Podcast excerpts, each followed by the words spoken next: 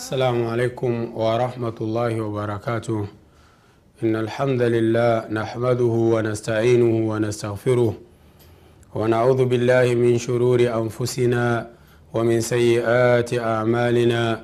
من يهده الله فلا مضل له ومن يذلل فلا هادي له. وأشهد أن لا إله إلا الله وحده لا شريك له. وأشهد أن محمدا عبده ورسوله. يا أيها الذين آمنوا اتقوا الله حق تقاته ولا تموتن إلا وأنتم مسلمون. يا أيها الناس اتقوا ربكم الذي خلقكم من نفس واحدة وخلق منها زوجها وبث منهما رجالا كثيرا ونساء واتقوا الله الذي تساءلون به والأرحام إن الله كان عليكم رقيبا. يا أيها الذين آمنوا اتقوا الله وقولوا قولا سديدا. يصلح لكم أعمالكم ويغفر لكم ذنوبكم. ومن يطع الله ورسوله فقد فاز فوزا عظيما. أما بعد فإن أحسن الكلام كلام الله وخير الهدي هدي محمد عليه الصلاة والسلام وشر الأمور محدثاتها وكل محدثة بدعة وكل بدعة ضلالة وكل ضلالة في النار اللهم إنا نعوذ بك min adhabi nnar. Uh, ndugu zangu wafuatiliaji wa Africa TV kiujumla na wafuatiliaji wa kipindi hichi cha sherhe ya Bulughul Maram, uh, karibuni tuendelee kuangalia ahadithi za Mtume sallallahu alaihi wasallam tupate ujumbe kutoka kwa kiongozi wetu huyu wa umma nabiyuna muhammadin salllahu alaihi wasallam yeye ndio kiigizo chetu. Lakad kana lakum fi rasulillah uswatun hasana. Kimekuwa kwenu kwa mtume ni kiigizo chema tutamwiga vipi? Lazima tufahamu aliyoyasema aliyoyafanya ili tuweze kuiga. Uh, bado tupo katika mlango wa kuondoa najis katika bulughul maram na leo ni hadithi ya 26 katika hichi kitabu. Na mm, hii hadithi inazungumzia tofauti kati ya kutwaharisha mkojo wa mtoto wa kiume mtoto mdogo ambaye uh, hajaanza kula zaidi ya kutumia maziwa tu. Na kati ya mkojo wa mtoto wa kike ambaye ana umri huo huo au uh, uh, kipindi hicho hicho na yeye kwamba hatumii vyakula zaidi ya maziwa. Kwamba uislamu umetofautisha kati ya najisi hizi mbili. Zote ni najisi lakini inaonekana mkojo wa mtoto mdogo wa kiume ambaye hajaanza kula ah, najisi yake wanasema ni najasa muhafafa ina wepesi kiasi fulani. Moja kwa moja tuangalie nini mtume wetu ametuelekeza katika namna ya kutoharisha najisi hizo. Uh, tamko la hadith katika bulughu lmarami limekuja kwamba an abi samhi radiallahu anhu qal qala rasulullahi sallallahu alaihi wasallam yughsalu min bauli ljariyati wayurashu min bauli lghulam. Hadithi ya abi samhi mtume salllah salam anasema yughsalu min bauli ljaria pataoshwa sehemu ama kwenye nguo kama pamepatwa na mkojo wa mtoto wa kike. Wayurashu min bauli lghulam na patamwagiwa maji patanyunyiziwa maji tu kama pamepatwa na mkojo wa mtoto wa kike. Mtoto wa kiume labudda min alghasli lazima kuosha na kufua kufikicha na kukamua. Mtoto wa kike inatosha annadhuhu arrashu kumwagia maji tu. Uh, hii ni hadithi ambayo ameipokea abu daud na annasai wasahahahu lhakim uh, alimamu lhakim ameisahihisha. Uh, tuangalie nguvu ya hii hadithi kwa sababu inaleta hukumu inaleta tofauti kati ya mtoto wa kiume na wa kike katika kutaamal kushughulikia najisi yao inayotokana na mkojo wao. Sasa hii hadithi ina nguvu ya kuleta hiyo hukumu.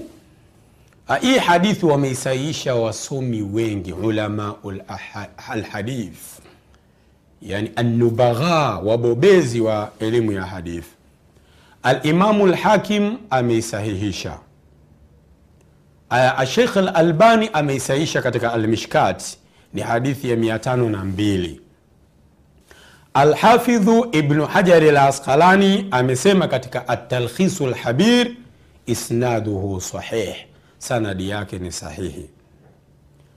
Alimamu Al-Baihaqi amesema al-ahadithu al-musnada fi lfarqi baina alghulami waljariya idha dhumma baadhuha ila badhin qawiyat. Albaihaqi anasema ahadithi zinazozungumzia tofauti ya kutwaharisha sehemu iliyopatwa na mkojo wa mtoto wa kiume na mtoto wa kike hadithi zinazotofautisha namna ya kutwaharisha sehemu hiyo au mahala hapo panguo palipopatwa na mkojo wa mtoto wa kiume au wa kike hadithi hizi zikichanganywa zinapata nguvu. Pia kuna maneno ya msomi mwingine alkatani au ilkitani anasema akizizungumzia hadithi zinazotofautisha kati ya mkojo wa, wa mtoto wa kike na wa kiume katika namna ya kutoharisha anasema hiya ahadithu mutawatiratun jaat an khamsata ashara min alsahaba ni hadithi mutawatira. Zimekuja kwa wingi kutoka kwa masahaba takriban kumi na tano. Uchambuzi huu wa darajatu lhadith rudi katika taudhihu lahkam ya shekhe bassam. Kwa hiyo amna shaka kwamba hadithi ni sahihi haina neno hadithi ya mtume isemayo yughsalu min bauli aljariya wa yurashu min bauli alghulam. Kwamba sehemu au nguo ambayo itapatwa na mkojo wa mtoto wa kike lazima ioshwe. Lakini kama imepatwa na mkojo wa mtoto wa kiume kumbuka hawa ni watoto ambao hawajaanza kula chakula wanatumia maziwa tu. Kwa hiyo mtoto wa kike mkojo wake basi ita, yani yatamwagiwa maji tu inatosha. Kwa, yani mtoto wa kiume itamwagiwa maji mtoto wa kike lazima ifanyaje? Lazima ifuliwe ile sehemu. Lazima ifuliwe ile sehemu. Uh, tuangalie historia fupi ya mpokeaji wa hadithi abu samhi. Anasema ashinkiti katika shuruqu anwari lminani lkubra lilahiya bikashfi asrari sunani sughra nasaiya ya Ashinqiti hadithi ya 228 anasema abu samhi maula rasulillah. Alikuwa ni maula wa mtume wa khadimu mtumishi wa mtume. Kusema maula labda alikuwa ni mtumwa wake akamwachia huru au alikuwa ni mtumwa wake. Maula neno maula lina maana nyingi nyingi nyingi. Almuhimu alikuwa karibu na mtume uh, yuqalu inasemekana jina lake ni iyadu. Kwa sababu abu samhi ni kunia jina lake ni iyadu. Uh, rawa ani nabii sallallahu alayhi wasallam uh, amepokea kutoka kwa mtume. Abu samhi alifanikiwa kupokea hadithi kutoka kwa mtume japokuwa ni chache. Wengine wasema hadithi moja wengine mbili. Amepokea lakini amemsikia mtume wa uh, mahalu ibnu khalifa atai na huyu ibni khalifa atai amepokea kutoka kwa abu samhi.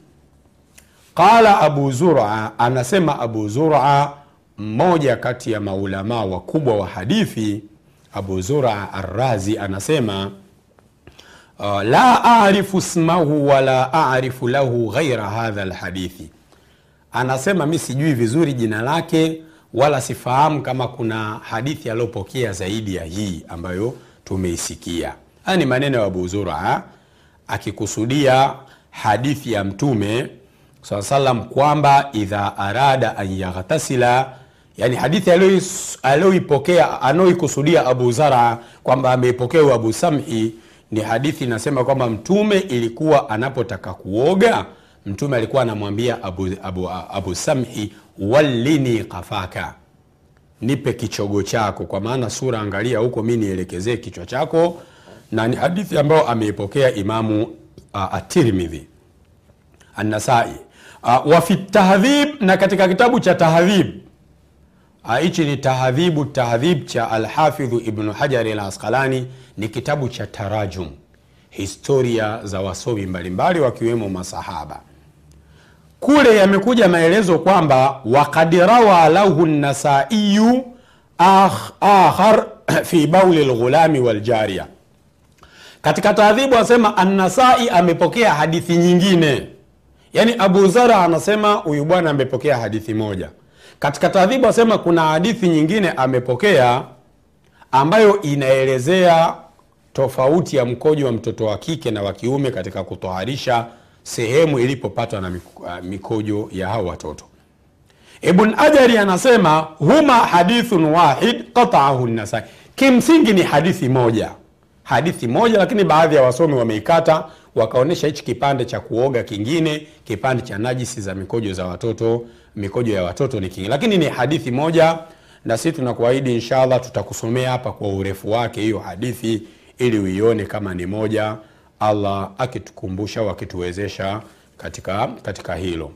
Kwa hiyo almuhimu abu samhi ni sahaba wa mtume na japokuwa amepokea hadithi moja wengine wanasema mbili lakini kwa kumsikia mtume au kupokea kwa mtume bado ana sharafu suhba ili nafasi kubwa ya kuwa sahaba wa mtume sallallahu alaihi wasallam Uh, tuangalie riwaya mbalimbali za hii hadithi tunayoizungumzia katika mlango wetu. Namna ya tofauti ya kutwaharisha mkojo wa mtoto wa kiume kwamba ina, ina, inatosha kunyunyizia maji lakini sehemu palipopatwa na mkojo wa mtoto wa kike lazima kufua ile sehemu. Shekhe albasam amesema katika taudhihi kwamba anataja riwaya zingine za hii hadithi kwamba wajaa fi musnadi limami ahmada an aliyi marufua katika musnadi wa imam ahmad hadithi ya ali mtume anasema baulu lghulami yundhahu mkojo wa mtoto wa kiume unanyunyiziwa maji wa baulu ljariyati yughsalu. Ama mtoto wa kike basi panaoshwa panasuuzwa pale sehemu panaoshwa kwa maana ya kufuliwa. Anasema dalili nyingine inayotilia nguvu hiyo hadithi wajaa fi lbukhari imekuja hadithi katika sahihi bukhari hadithi ya 223 na katika sahihi muslim hadithi ya 287 hadithi ya ummu qaisi binti mihsani annaha atat bibni laha saghir. Huyu mwanamke siku moja alikuja na mtoto wake mdogo. Uh, tupate mapumziko insha allah. Tukirudi nitakuhadithia hichi kisa cha uh, ummu qaisi binti mihsan. Allah akulipe kheri